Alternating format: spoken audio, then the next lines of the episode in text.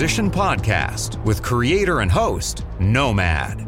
With 20 plus years of experience in the music industry, Nomad has done just about everything to earn a living as a career musician. From being music director to celebrity artists, playing iconic arenas and stadiums, composing for film and TV, and even playing your average local club gigs, he's done it all. Nomad's mission is to empower musicians across the globe with strategies for a sustainable career while blasting stereotypes and to bring you tried and true wisdom from his colleagues in this crazy business we call music. On this episode of the Career Musician Podcast, we have Steve Sinatra. That's right, same name, different game with a list of drumming credits for artists such as Hunter Hayes, Little Big Town, Carrie Underwood, Keith Urban, Stevie Wonder, Joe Nichols, Pat Green, and the list goes on. Have you ever wondered why you're here? What does this all mean? How does this matrix we live in really apply to the work that we do and the lives we live? Well, guess what? Steve wondered these exact things and he went on a deep dive to find some answers. He has developed a very unique system called Source Science and Sound. I'll let Steve tell you more about it right here on this episode of the Career Musician Podcast. All right, we're jumping in. Here we are. Ladies and gentlemen, you have heard of the one and only Blue Eyes himself, Frank Sinatra. You have heard of Nancy, his offspring. And now you're going to hear from Steve Sinatra, who ironically has nothing to do with it. That's right. No, no relation whatsoever. Welcome, Mr. Steve Sinatra, to Nomad's Place. Thanks, man. Thanks for having me. Really glad to be here. Absolutely, man. Thank you. So, Steve and I just met through a mutual friend, Joel Stevenette. And we sit down here at the studio, we start talking, and every time we hit on a subject, I tell you, wait, let's save it for the recording. so now we can talk about all this stuff that we both are obviously itching to talk about. Yeah. But let's go back. Let's start at the beginning. First of all, where are you from? I'm from South Florida originally, and ironically, find out that you are not only from South Florida, but hop, skip, and a jump right. away from me could have been coming over to my house, you'd be in high school buddies. You live so close to me. Man, well, you would have been in middle school. I would have been in high school. That's true. So maybe we could have jammed towards the end of you know. That's right. Age is so much more important back then. back then, right? Isn't it a trip? Yeah, that, that is really cool. So originally from New York, but then I grew up half of my childhood in Florida. That's great. We were neighbors. Let's talk about history. So we were just talking about the concept that at an early age, I knew very early, 14, 15, I knew I wanted to be a studio musician most people at that age have no idea what a studio musician even means. Yeah. And you said you were the same way. So talk about that. So what was the impetus to get you going in this? Well, I started playing with a local pop country act in South Florida. Her name was Amber Lee. She's a fiddle player. Mm. And I didn't know anything about that genre at the time, so I started listening to the local country radio stations. I think it was 99.9 Kiss Country, and there was another one, I think like 107 something. I can't remember the other one.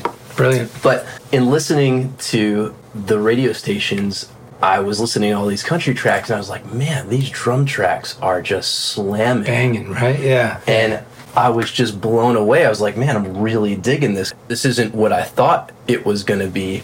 Yeah. And then I went and saw some of these acts live, and sometimes it was also slamming, but more times than not, I was like, man, this isn't the same as what I'm hearing on the record. So then it left me with the desire to dig a little deeper, inquire a little further, and this is the time when you could go to the record store and you'd still buy CDs and open right. them up and look at the, the information. Yeah. yeah, yeah, yeah. And I started seeing who some of these players were that I was hearing these tracks on the radio, and you'd start to see patterns. You start to see guys showing up over and over again, and you could recognize their sound. Their sound. My mom thought I was blown away by the fact that before I could even look at the liner notes after I'd listened to certain guys sound enough, I could be like, just by hearing their fills or their cymbal sounds, I could be like, oh, that's Lonnie Wilson, or oh, that's Greg Morrow, or oh, that's Chris McHugh. I could tell. I was just gonna say, let's talk about some Lonnie Wilson. Yeah. What was uh? Greg Morrow. Okay.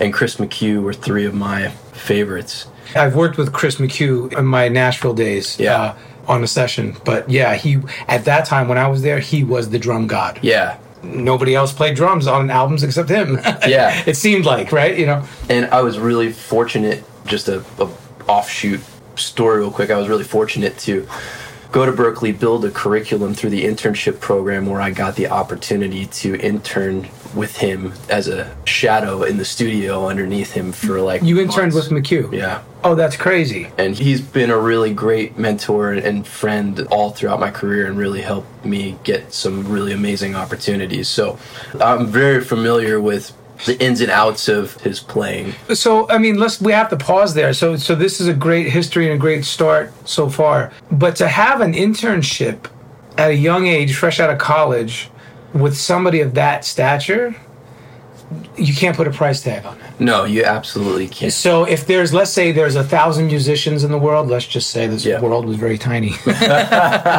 999 of them would not get that opportunity. Yeah. I mean, that's incredible. Yeah, I'm really, You know? really grateful. And looking back, I don't even think I could fully appreciate the way I can now. I did I certainly. knew you were going to say that. Well, I, I could Sure. definitely say that I appreciated it. I knew Sure. how special it was, but looking back, I look at it more from a percentile type of perspective and go, "Wow, that was really, really extraordinary." what not the got do." magnitude as, as you see it now. And to make it even more special, it wasn't. I couldn't actually get enough hours to meet my internship requirements with Chris, so I needed to add other drummers. It, it was also with Rich Redmond and with Eddie Bayers. So it was oh, all three of those guys in order to meet the hours that the internship department required of me at, at Berklee. Right. And I was grateful that I had enough connections to be able to pull all of this together in, in a way that, like you said, created just an extraordinary opportunity that just really got my career off the ground at Nashville. Incredible. All right. So when you're there, you're doing the internship. Did you start tracking in Nashville? Did you learn how to be a studio musician in Nashville like I did? Because I got to say, that's the best school. Yes, I absolutely did. Right? And it was watching these guys and watching, frankly, the situations that went not so great Mm-hmm. or were really, there was a lot of tension in the room that really, really were the biggest eye opening moments in that internship. But one of the ones that I could think of, I'm not going to name names because I don't want to Sure, sure, sure. make anything rat anybody out. I'm not trying to cause any ruffle any feathers is probably the best way to say it. But there was a, a session with an artist, a really well known country artist, and the session players came in and they were recutting a demo that the artist had already created and they were really attached to. That's always tough. It's tough. And so they had what people like to refer to as demoitis. From your lips to my pen, I'm sitting here jotting that down. I, it's, I was already there. Yeah. Yeah. So the artist had demoitis, and you know it was these session players' jobs to try and level up what they had on their demo to what, that the artist was even more happy with what they were creating. That's a tall order. And I'm sitting here as a fly on the wall, and I absolutely 100% think that they pegged this tune. I Right. felt that they slayed it They nailed it, yeah. and the artists were still stuck on their demo and i couldn't believe it and i watched all of these a-list first call guys put their heart and soul into crushing this track and from where i was sitting i thought that it was next level like i was saying and, and it just the, the artist wasn't having it man The problem is though with that, and, and I totally get it. The problem is a lot of times the demos are so well recorded, especially in Nashville, they sound like masters. Yeah. If you think about it. Yeah. I mean, I've done a lot of demo sessions where we sit back, we're like, well, why is that a demo? It's a master. It's ready to go. Yeah. you know, I don't know if that was the case here, but that very well could be. I felt So- the demo was recorded well, but again, I, from where I was sitting, from what my ears were picking up, I thought Sure. that they leveled up what they were referencing. Wow. And it just wasn't what the artist was looking for, man. Man, that's crazy. All right, so you're in Nashville. You're doing sessions now. Yeah. You did your internship. You're doing sessions, and then somewhere along the way, you decided L.A. Uh, Again, very similar path. I did the same thing. So, Yeah. what brought you down that road? And well, before we even get to L.A., talk about some of the Nashville stuff. Yeah, gonna say, let's, yeah, let's yeah. backtrack to Yeah, where yeah. we were, originally on, which was wanting to be a studio Session musician. cat. Yeah. And so I was listening to these tracks and I started to see these patterns and I realized that there was something special about these session guys. yeah. And it's somewhere along my path of thought, I said that's what I want to be. Right. And in learning to be a studio musician and what the etiquette was for that and what being a studio musician called for, I realized that what I was really looking for was wanting to play with the best musicians that I possibly could. And at the time that I moved to Nashville, and sounds like maybe that at the time that you were in Nashville, mm-hmm. the highest caliber musicians were typically residing in the studio. Studio cats, yeah. But I got so hung up on that hamster wheel of thought that I pigeonholed myself a little bit. And I was so stuck on the idea now because I'd put that into my Your psyche. my psyche and repeated it over and over again. yeah, yeah. Yeah. There were some great opportunities that I feel I mm. overlooked that weren't studio situations mm-hmm. Because I was so hung up on being a studio musician. And what I ultimately realized after missing out on a couple opportunities like that is that I had to revisit that psyche and undo that pattern and reprogram it to, oh, what I really wanted was to make the best music I could with the best musicians that I possibly could In So any scenario. In any scenario, and do that so that I'm operating at the highest caliber possible within myself and within my playing, and that it didn't have to be labeled studio musician or live musician. And the only reason that I got stuck on that in the first place is because a studio musician at that time was where the best musicians were. Let's be honest. Nashville, listen. when I was there, it was the same deal. You're either a studio cat or a road dog. Yeah. That's what they called it, Yep. right? Listen, I want to be a cat and a dog. I know that's impossible, but it's not actually. And guys like you and I, and people like you and I, and so many others have proven that silly old model wrong. Yeah. But yes, that was a stigma with Nashville. And I believe it's because what you just said. At the time, at that era, there were just the A list cats, the best musicians in that area just happened to be in the studio. Yeah. Why? Sure, because they wanted a better quality of life. They wanted to have the beautiful big home, stay home with the wife and kids, be home at six o'clock, seven o'clock every night, dog, white picket fence, the whole nine yards, right? The whole deal. So that became a thing. But like you just said, it doesn't matter whether you're studio or touring. So I really dislike those stigmas. And I want this podcast right now, this episode with you, to be a loudspeaker for this. Fellow career musicians out there, please stop perpetuating that bullshit. and, mean, right? yeah, and what it comes down to is also at the time that's where the highest amount of value was being given to the highest To- highest amount of Yes. value in playing. And when that shifted, which it shifted while I was there, Yeah. guys that I named earlier, like Greg Morrow, started going out on the road Yeah. with Trisha Yearwood, started going out on the road with Faith Hill and Yeah. Tim McGraw and, and the reason they started doing that is because the work wasn't there. They weren't getting the value for the value that they were providing. It wasn't a fair exchange anymore. So they're going to go wherever the fair exchange is happening. And like you said, it could be live and it could be in the studio. And they both are two very incredible skill sets to have. And I think that we're limiting ourselves by saying we're just going to be one or the other. I want to be the cat and the dog too. Right. You know, Yeah. I, I want to be able to, and I do feel it's possible. And that brings up a really good point that I think you were bringing up earlier, which is diversification. Ah, let's talk. Perfect segue. Thank you. Yes. So, how did you get the versatility bug? I think I got the versatility bug from, let me think for a minute. I'm going to be a little vulnerable here and honest and say that Go for it. I was introduced to musical versatility through resistance. And what I mean by that is I had an unbelievable drum instructor, my favorite one still to date, and he happened to be my first drum teacher. His name's John Yarling. And John was a monster player in the local South Florida scene, and he eventually became a teacher at MI. Or not MI, UM. excuse me, UM, thank you. And I was gonna say I know I know John's name. I don't know him. Okay. Yeah, yeah. And part of my studies with him was he gave me a stack of CDs every week, and his musical tastes were incredibly diverse. There you go. And he said, I don't care if you like it or don't like it. He said, I want you to listen to every song on every one of these CDs before you come in every week. And sometimes it was a chore to do it because he was giving me some really out there stuff. He was giving me some avant garde jazz stuff that Yeah. my, was really pushing the limits of what I felt was palatable for me at the time. And Wow.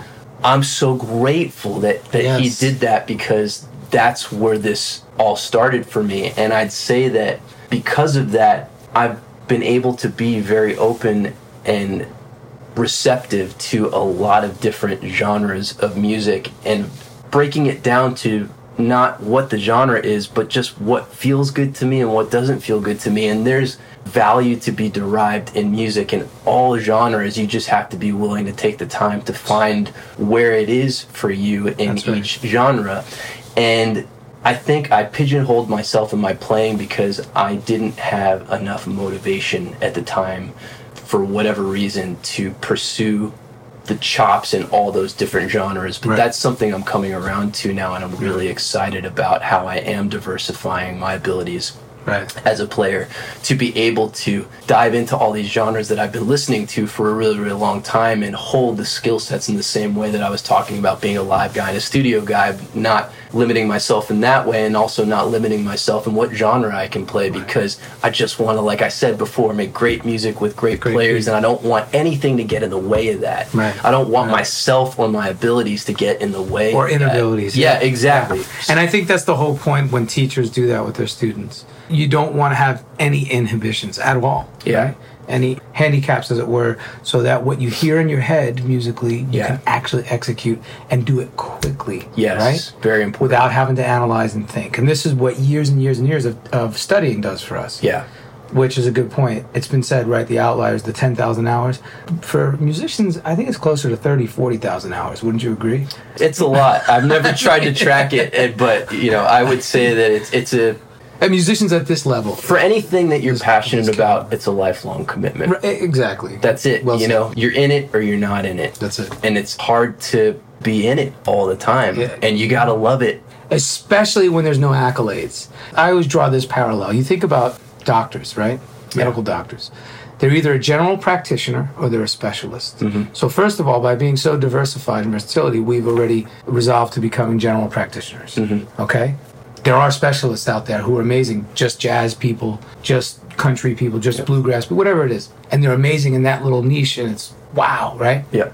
Here's the only problem that I see in modern day society with that analogy. Doctors get rewarded and paid very well for all the studies that they have accomplished. Mm-hmm. Whereas musicians, we're lucky if we get to that position. Yeah. And what I want to try to let the aspiring generations know is that be really sure that you want to do this because what you just said. if you don't love it wholeheartedly and you're not in it for the right reasons, it will eat you alive, chew you up, spit you out, eat you again, chew you up, spit you out over and over and over again. Yeah. And if you're not conditioned for that, it's enough to drive one nuts. Wouldn't you agree? Absolutely, and, and I want to share a, a story that plugs really well into that. It's something that I'm actually in the midst of right now. In building my business that I have, which is called Source Science Sound, and it's helping musicians move through the obstacles in their lives in order to tap into the deepest parts of their creativity in music and in all areas of their lives. In building that, I sidestepped music for a little bit and I had to find another way to pull in some revenue Wow. and I had to jump into some part-time jobs and up into moving to LA this was both a blessing and a curse but I had never held down any type of 9 to 5 job except for being a professional musician or like you like to call a career musician yeah. and in diving into that and stepping away from music, I had to look at some of the deepest, darkest corners of myself and really had to find the reasons and the values as to why I was doing what I was doing and why I wasn't doing music. And one of the biggest gifts it gave me was remembering and reconnecting with why I loved music so hmm. much. and not everyone's going to make the choice that I did consciously to step away for something that they love, but I also feel that a, a lot of people in their lives are in positions where they unconsciously are not doing something that they love and they aren't pursuing the Mm. thing that they love. So whether it's music, um, to get back to your point No, of what sure, you're saying, sure. whether whether it's music for us or anything for somebody else, I think it is so important for people to be pursuing the thing that they really love to do what they love and love what they do and pursue the things that they're absolutely passionate about and for a lot of people because of the programs that their parents passed on to them the societal programs that mm-hmm. exist out there people aren't encouraged to No. pursue what they love and do what they love they fall into these fear-based mindsets Where they become even ridiculed for it. yeah. Yeah. So everything, I think a lot of people out there, if they feel what I felt in some of the low points of pursuing these part-time jobs, they feel like everything's against them and nobody's encouraging them to do what they do. And I feel that musicians are a bit of an exception to the rule where they have some kind of fire in them so deep and such a love for what they do that they're able to be strong enough in a lot of the face of adversity That's right. to pursue this beautiful thing. It is. Wow. Well said. Well said. I mean, again, I like to throw in the fact that when I first met my wife, she had a, a day job, steady day job, day job for since she graduated college. She was used to that. She was conditioned. Yeah. For 30 years, I never had a quote unquote day job. Yeah. So I've always been an independent contractor. So I never knew where the next check was coming from. Yeah. I look back now and I say, wow, 30 years I survived. I've been doing that. Yeah. So if I get nervous to this day, because I still do, I still worry about money from time to time, right? Yeah. To say, oh man, what am I going to do? And then I just remind myself, bro, you did this for 30 years. Yeah. Why are you tripping on year 31? you know? Why all of a sudden on year 32 are you going to like, oh my God, I'm going to lose it? No. So it is this conditioning, right? Yeah, it's funny that you bring that up because my partner is the more grounded one. She's had all the types of jobs that bring in a fixed type of income, not a mm-hmm. variable type of income. Mm-hmm. And that's more comfortable for her. And the discomfort for her is in the variable type of income, where for you and I, variable income, because we've conditioned ourselves to trust ourselves to know that we're going to make it happen that it's okay for us. And for me, I feel a bit claustrophobic in a fixed income position, but that's only a partial truth. There actually is value and stability in that, and I've learned some of that through the part time jobs. I'm interviewing for another job because there's benefit and value in having both if that's what you want to choose. Right. And ultimately, what it all comes back to, Nomad, is that we're pursuing the things that we root to and that we love, and it doesn't matter how we get there as long as we're being true to ourselves. Right. That's it. Your true north. Yeah. Your why, right? And for someone that might be a fixed income path, and for others it might be a mm-hmm. variable income path. For some it might be music, for others it might be being a doctor. Understand. Or, or it might be an amalgam of all these different things. Yeah. And that's and that's honestly where I find myself oftentimes, right? Yeah. Because especially talking about the departments within the music industry, there's so many ways you can earn a living. right? Yes. So let's talk about that and let's talk about some of those ways. And then I want to segue into your resume. But we've talked about so much about the mindset of being a musician and Yeah. independent contractor, variable income. What are some of your principles and methods as a career musician? Because we all know principles remain the same, they don't change. But Yeah. methods oftentimes do, right? Yeah. I'm going to get again feel vulnerable here and say that growing up, I came from a well off family, and that afforded me the luxury of not having to be concerned, overly concerned with my financial situation. Hmm. As a result of that, I don't feel I was lazy. What I felt I did with that was I created opportunity out of that. And, and by creating opportunity, what I mean is I put 110% of my energy into networking and growing my career as a musician. All the energy that would have had to go into the part-time jobs that I'm holding down now, the mm. responsibility that I'm taking for myself in that way now, that space was being held by my family for me and they were happy to do it and I'm grateful that they did. Now, on some level that created a bit of a blind spot for me because it wasn't until I chose to be more independent that I had to pick up the responsibility Slack. and the slack. And that was a really hard lesson for me because What I, age, circa? really recently, if I'm being honest, Okay. it was kind of like uh, the last three or four years. And they weren't having to financially support me that entire time because we'll get back to what you were saying.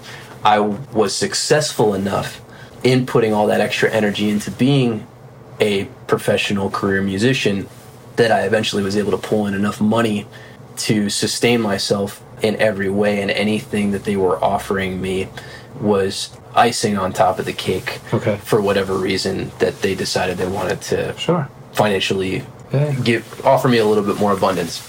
But it wasn't until recently that what really pushed this to the surface was when I had a kid and when I had a partner and someone who came from a very different background that I came from. She came from a background of where you're paying very close attention and being very mindful of responsibility and your finances and all the things that you need to set yourself up for success in a grounded way. Right. And we talked about this the other day actually, where she said, I'm really good at that. And she said, What you're really strong at is seeing the bigger picture. You're really strong at knowing that I just have to hold this big carrot out in front of me. And if I focus on it enough, I don't have to look and have planned out of what the little baby steps are that are going to get me there. I just know and feel my way through that. Okay.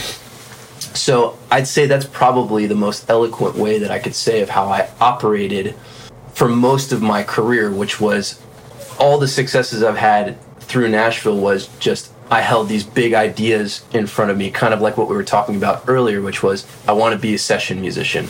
Okay, I'm not going to plan out how I get there. I just know that in the moment of when I'm saying yes and no to different things and different offers that are coming in, I have to make sure that those offers are somehow in alignment or connected to my big idea. And that's kind of one of the big carrots I held in front of me. And the other big one that we probably talked about earlier was I want to always be doing my best to make the best music I can with the best musicians I mm. possibly can, and that everything that I'm choosing and agreeing to, we're in alignment with that as well. See, that's your principle. Yeah. And the carrot is your method. Yeah. Which I love. Okay. Actually, Re- that's really cool. So that delineates it beautifully in a digestible concept. I mean, that's great. yeah, and I I would say that that worked really well for me, but I also want to spotlight that I think I'm learning through stepping away from music and coming back to music through a whole new perspective that there's room for me to have a little bit more of a plan on the micro that blends well with the macro idea that we were just talking about. And I think that I'm going to level up my career in music through striking a balance of the two. Right. And I'm in the process of implementing that right well, it now. also right. It sounds like you're you're a maverick of sorts in this realm that you founded the uh, Source Science Sound. So I definitely want to hear more about that. I think you know that's the climax of this interview, if you will. Absolutely. Yeah. The goal of the Career Musician Podcast is to provide valuable insight aimed at supporting working musicians. Please show your support by listening, downloading, subscribing, sharing, liking, and leaving a review. Join the Career Musician Facebook group and get involved in the conversation. Being a career musician is more than just gigs and sessions. Are you a career musician? Find out on the Career Musician Podcast, streaming everywhere. Empowering musicians with solutions for a sustainable career in the music industry. Subscribe and leave a review on Apple Podcasts. So all right. So now let's get back to music. I love these principles and methods. This is brilliant. So you've done both. You've gone on tour Yeah. and you've done studio work. So brag a little bit. Let's just let me get some credits. credits, I'd say that some of the special experiences that stand out for me was my six years with Hunter Hayes. Ah. That was really, really fantastic. Through that, I got to do a couple special, unique performances where I had an opportunity to perform with Stevie Wonder on the ACM Awards. That was really, really a highlight for me. I had a similar situation where I was in a house band and I got to play with Stevie, amongst others. Yeah, What was that like for you? it was it was incredible. I was never in his band, you Yeah. know, but I was in a house band and played with him. It was really neat. I screwed up so bad it was hilarious. this song, this song, side tangent. The song "Superstitious," right? Very superstitious Yeah. or superstition, whatever, is originally in E flat. Okay. I'm really like meticulous with that stuff. So I learned the song in the original key. Now I can transpose it whatever key you want. Uh-huh. Yeah. For anything, but I learned it in E flat, and I figured, well, we're playing with Stevie. I bet you he's gonna play it in E flat. And it's just, you know, it's Stevie. He's the artist. So uh, we're jamming, and I can't hear because it's a festival. And it's just we just start off, and I hear the clavinet, and I don't have perfect pitch. So all of a sudden, I hear the clavinet, and I'm just listening, and then I start jamming in because there's like these clav parts. There's three or four clav parts that intertwine with one another. And they're amazing, and I've dissected those parts, and I've learned them all. So I start playing the second clav part, which is like ink, ink, ink, ink, ink, ink, dun, ink, dun, ink, which is a counterpart to ga-dum, gong, ging, ong, uh, Yeah. right? Yeah.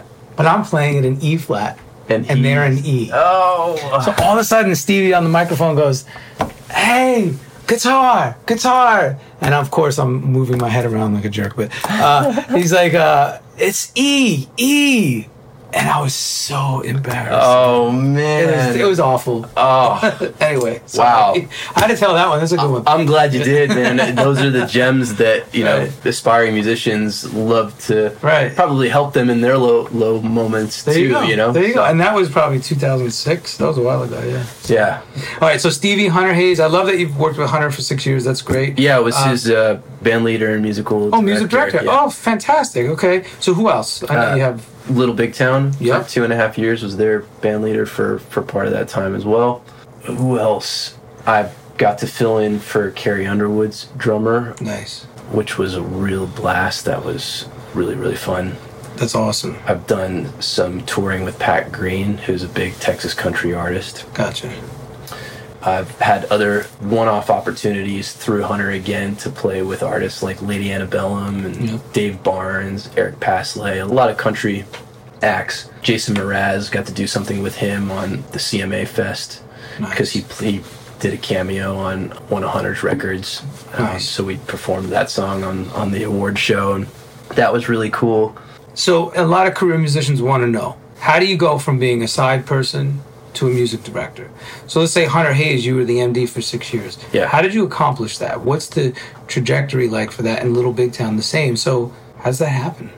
Is there a formula? I know the answer to this, but I want to see your perspective. Yeah, definitely. I I'm going to give it away. There's no formula. well, I but for actually you, I- okay. I, think there is a formula. Okay, let's hear it. Let's hear it.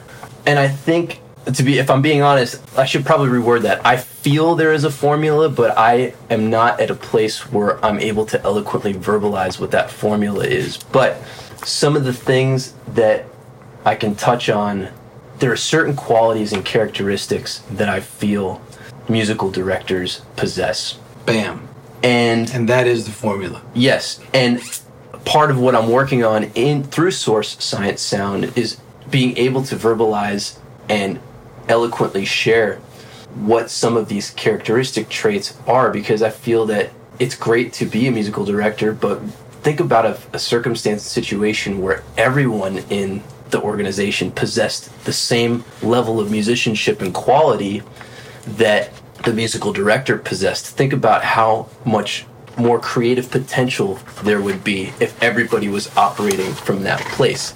And what are some of those characteristic traits? And sometimes you run into a band that has that per- type of personnel. Yeah, which has its own set of challenges, by the way, yeah, because then you have six chefs in the kitchen, that's true. oftentimes. But sorry, go, yeah, Absolutely. go. No, that's a great point that you bring up, and I'd love to riff Yeah. on that a little bit more. So hold that Yeah, thought. absolutely. So some of the qualities and characteristics punctuality, hmm.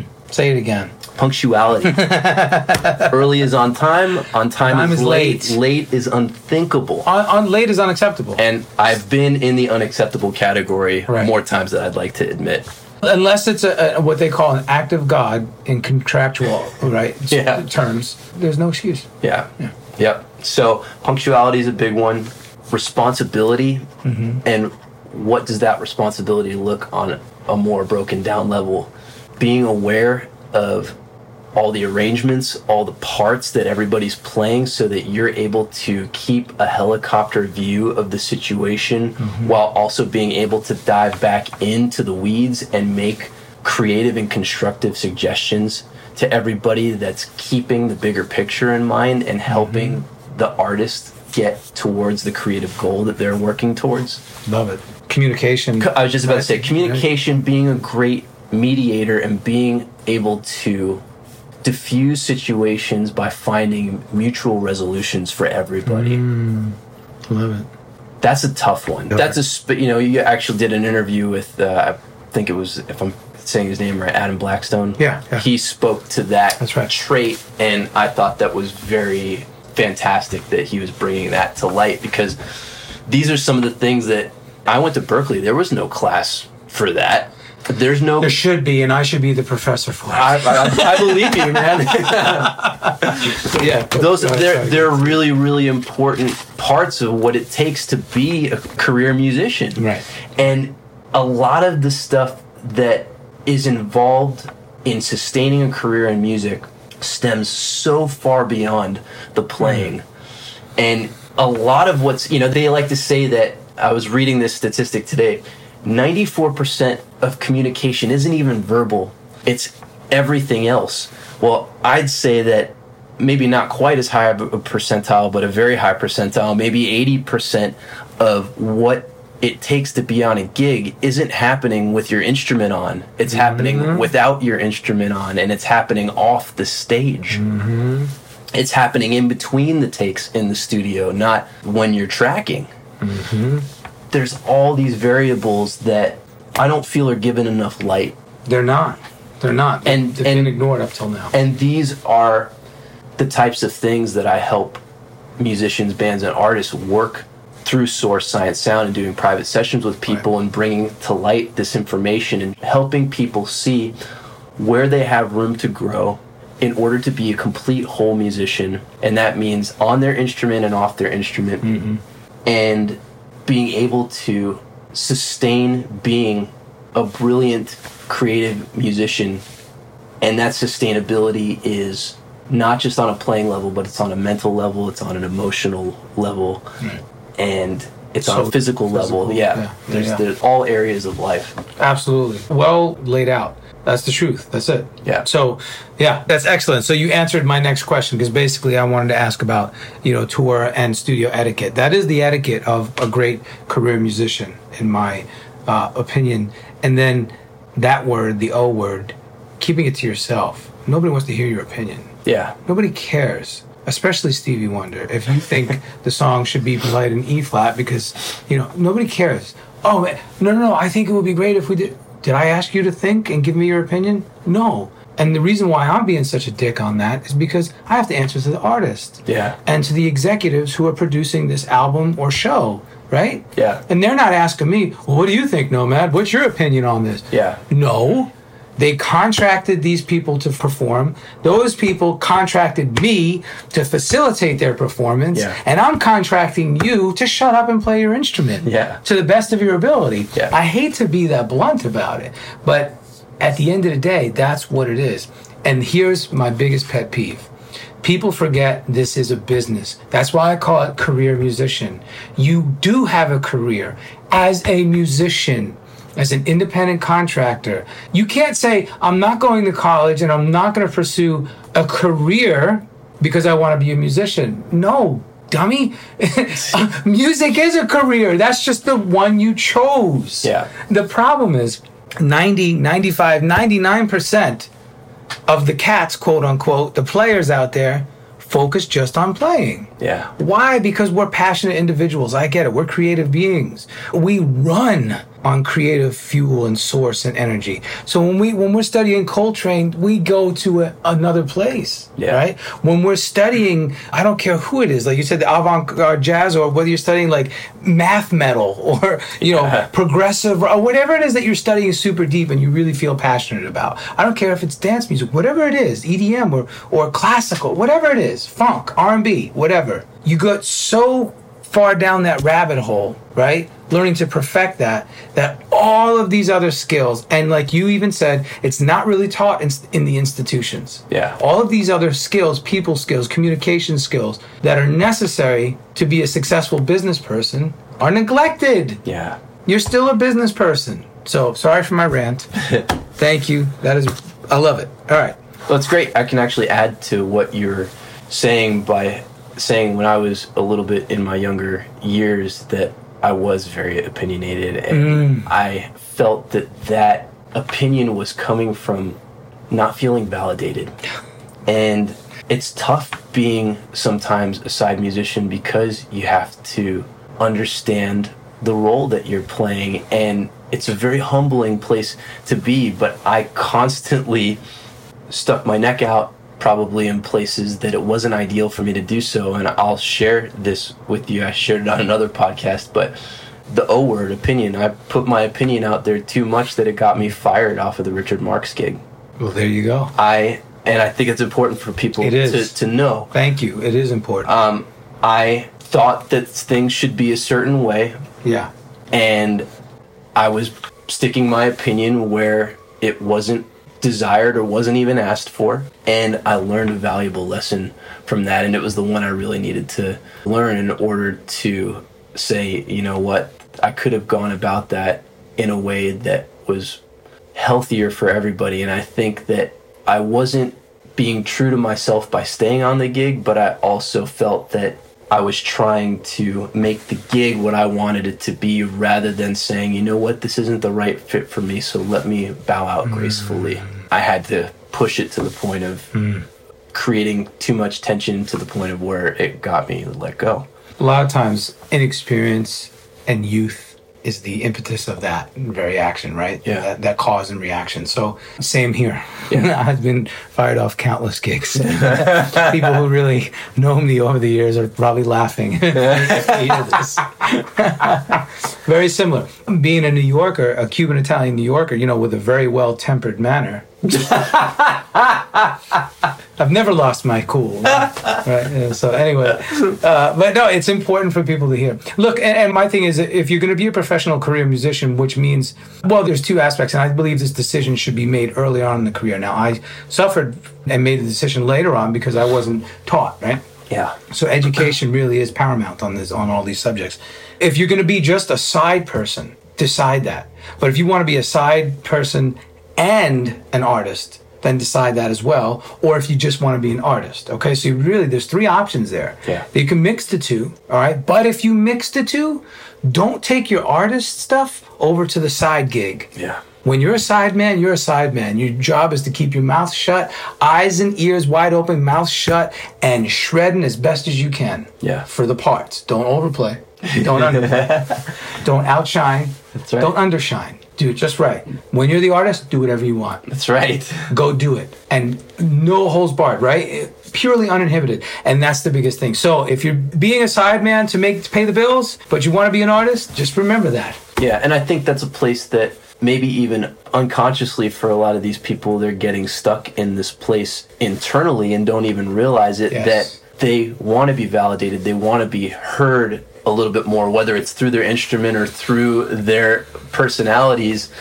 And they're feeling stuck and they want it to be done differently, but they're also too afraid to take that step because that's a big step that you're talking about to say, I'm not going to hide behind my instrument. I'm not going to hide behind the other front man and drive from the back seat. That's right. I need to step out and do what I really feel is my truth inside musically. And right. I'm actually at a bit of a crossroads with that myself. Am coming to a more grounded awareness of that, and I'm looking to find ways to be the cat and the dog again, like we were talking about Right. earlier, where I think there are great opportunities out there right now for me to be able to bring money in through continuing to be a side musician, but I'm also feeling this pull to have the right environment to be able to create without any limitation That's right. And have my whole voice be heard in a way that feels right to me. And I think there's a way to blend the two of that. And I think you're doing that, right? You are a side musician and you also have chosen to be an artist as yes, well. because at, at an early age, I always wanted to be an artist, but I was always scared because, Yeah. like you said, it's a big leap. And at an early age, I was also fortunate enough to start making money as a sideman. So I, I fell into that so hard. And uh, I was very fortunate. I have a list of credits that are beautiful, and I'm very grateful, whether it's studio, touring, film scores, everything. But I always knew I can't squelch that artist voice, man. I just can't let it die out. Yeah. You know, I do know people who said, ah, I'm done with that. I put it away and, and now they're just doing something else. But I can't do it. If I do it, I'm miserable. Yeah. And I've tried to squelch it by ignoring it for a while and just not cultivating it. Yeah. But now I'm full throttle, full blast cultivation.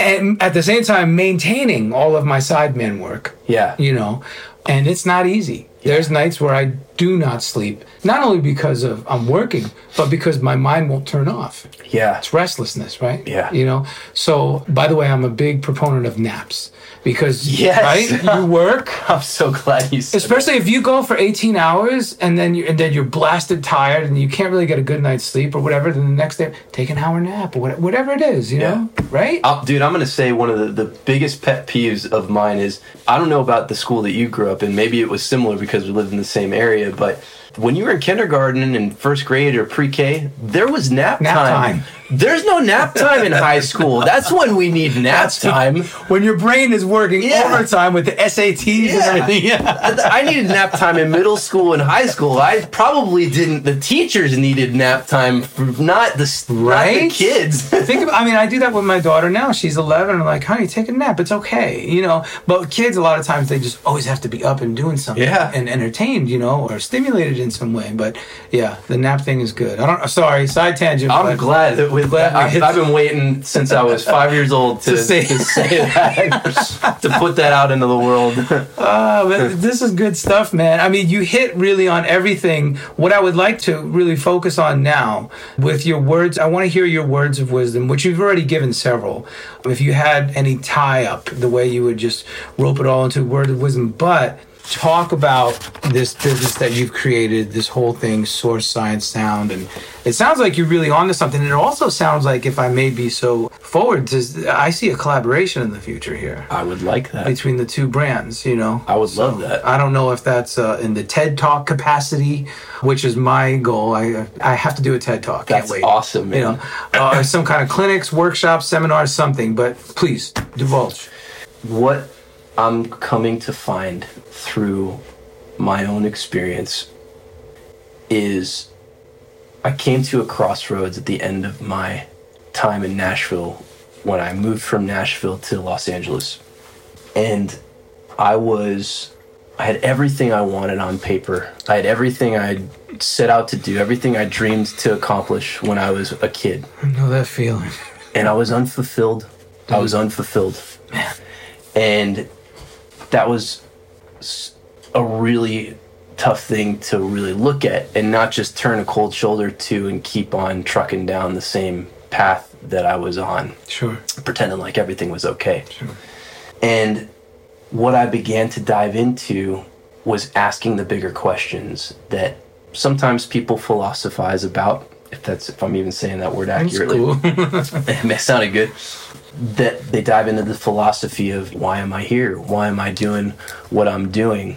And it took me down a whole nother path that I didn't even ever expect to go down. And it was kind of the spiritual path. And what I mean by that is not necessarily any association with religion, mm-hmm. but getting into the deeper whys as to why things happen the way they do universal law, mm. esoteric law, and really figuring out the cause and effect of something on the simplest and deepest level possible, the mm-hmm. universal truths. Mm-hmm. And what Love this stuff. what that brought me into was a study in energy work and a study in healing. And I took and completed a teaching certification through the Guided Light Healing School here in Toluca Lake.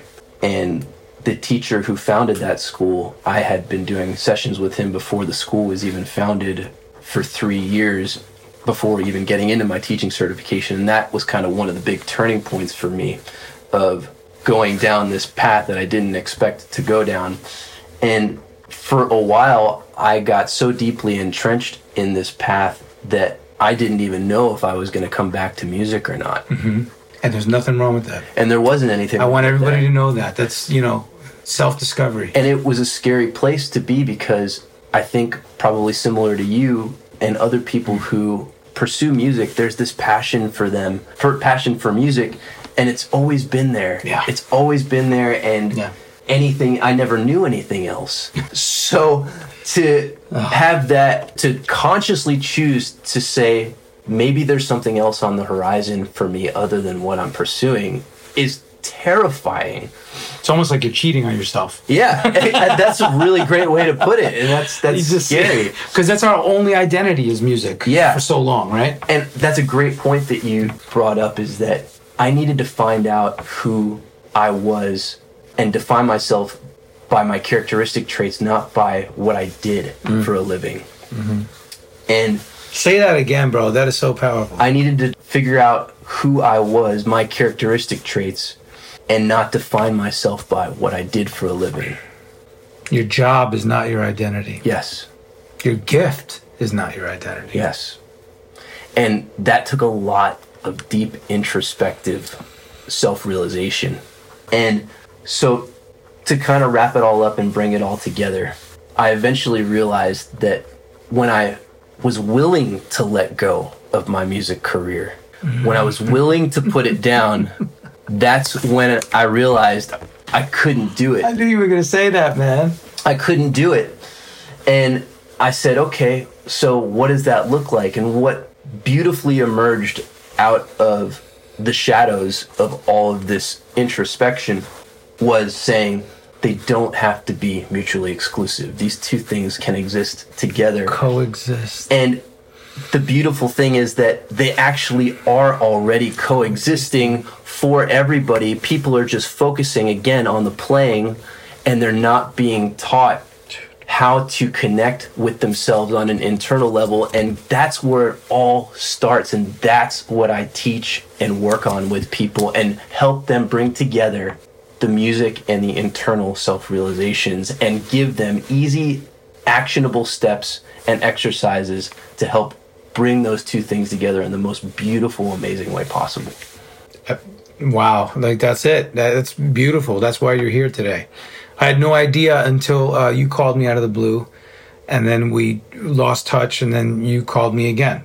And then I did some research right after we hung up the phone. I was sitting right here in the studio. And I think it's fantastic what you're doing. I think it's it needs to be dealt with. I think I deal with it all the time on my personal level. Internally, I have this internal internal dialogue, and I also write things out Yeah. and study and and it's amazing at how consuming this topic can be. Yeah, it's it's Right? it's been very consuming. And it'll consume your sanity if you let it. Yeah. But the point is, don't let it. Yeah. Right. And I just said something prior to that. We lost touch, but you stayed persistent. I wanted to touch on that Yeah. as well. You were perseverant. You were diligent. A lot of times people say, "Well, I called them. They never got back to me. Forget it, man. I emailed them. They never hit me. Man, I DM'd them on Instagram. really? well, you know what? Just keep doing it. If you feel passionate about connecting with somebody or someone or some function, then you have to stay on top of it, right? This is fantastic, Steve. I mean, Source Science Sound, I love it. Now, what is the manifestation of this? Is it an institution, a class? Are there private lessons or courses that you offer? How do you Right do you now, actually I'm growing my clientele, and the best way to connect with me through Source Science Sound right now is a private session. Okay. and you can book those through my website, Okay. stevesinatra.me. And what I'm working on currently is a webinar offering for people, and I'm figuring out how to pull that together. I'm also working on a podcast so I could get more content and information Gotcha. out to people. And right now, what it looks like is I have a really big desire and dream to work with musicians, bands, and artists on a, a big level and supporting them when they're out on tour and out on the road and having some kind of compound mm-hmm. to where uh, you know, I've referenced this in my mind. It's the first time I'm actually saying this out loud, but kind of like uh, Paisley Park for Prince, a facility where there's top level recording studio on site, full scale performance rehearsal facility, all on site, and having it be in some kind of beautiful place where there's also lodging facilities. A place where people can come and be the best versions of themselves on a personal and musical level. A place that is facilitative for creativity on all levels and housing workshops and master classes. Uh, there's a camp out there that I kind of use as uh, that I check out every once in a while to help motivate me. And it's called Music Masters Camps. Who they kind of do something like that, and it's in upstate New York, and it's they have these beautiful grounds and they offer really clean organic eating the whole time and it's all mm. part of the That's you know neat. being there so i want to create something on a big scale down the road that's what i'm working towards but what that looks like right now is just the baby steps of Yeah.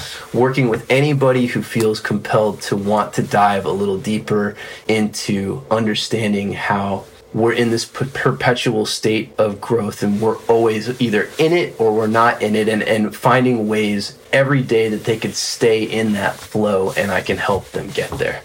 Well said. Flow state. Yeah. There might be something that's showing up for you as an obstacle in your career vocationally, but what people have a tendency to do is say to themselves internally and externally in, in their actionable steps, they say, I need to work harder in my vocation. I need to put more effort and energy into my vocation.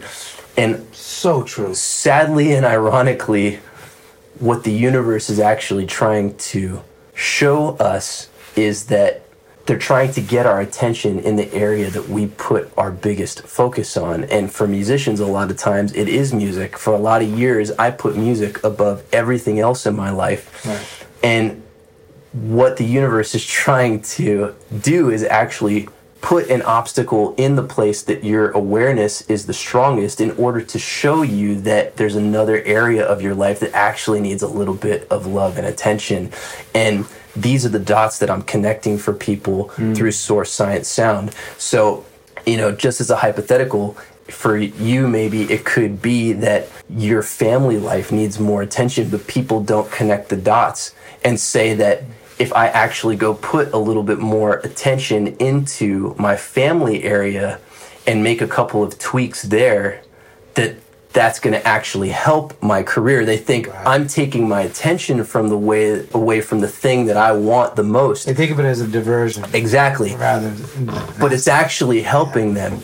And I've looked at these patterns enough to Wow. be able to help people connect dots in their specific circumstances and offer them actionable steps so that I can say, here's what I'm seeing as, as the blocks, and here are the actionable steps. And if you do A, B, and C, these are the results that you're going to see. And that's going to unblock the thing that you actually want.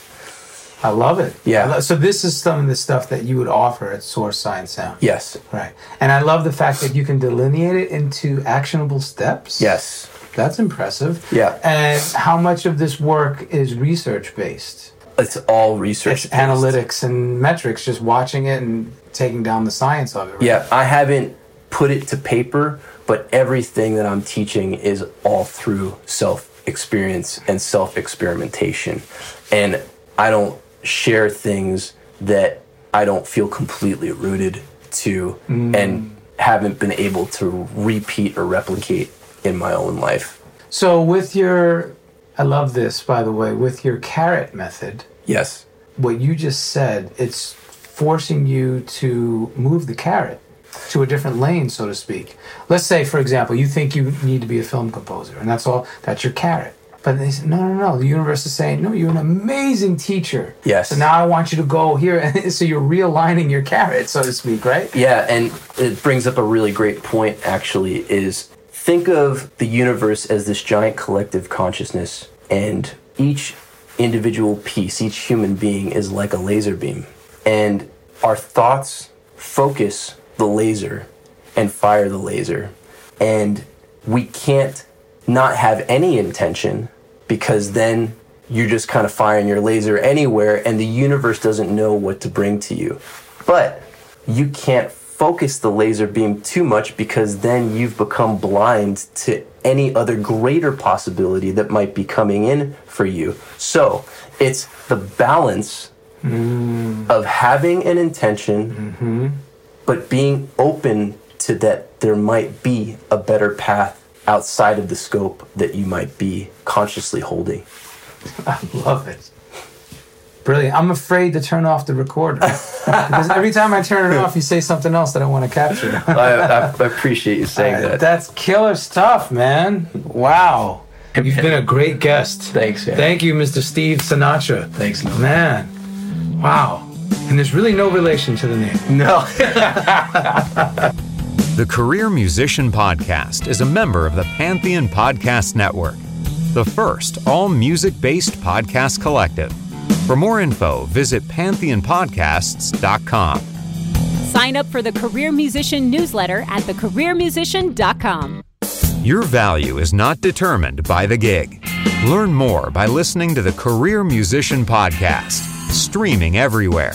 Subscribe to the brand new Career Musician YouTube channel, now streaming all of the Career Musician podcast episodes.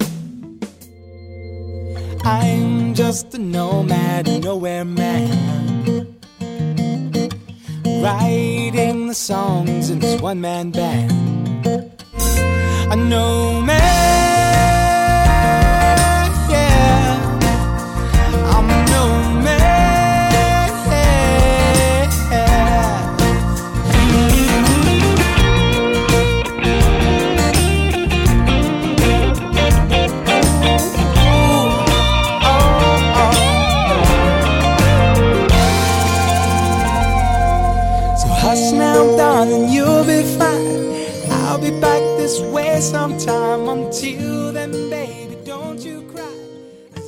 Hey, this is Nomad, host and creator of the Career Musician Podcast, and I am thoroughly stoked to be an official member of the Pantheon Podcast Network. Pantheon Podcast Network is the first of its kind as an all music based podcast collective. Please be sure to check us out at pantheonpodcast.com for more info.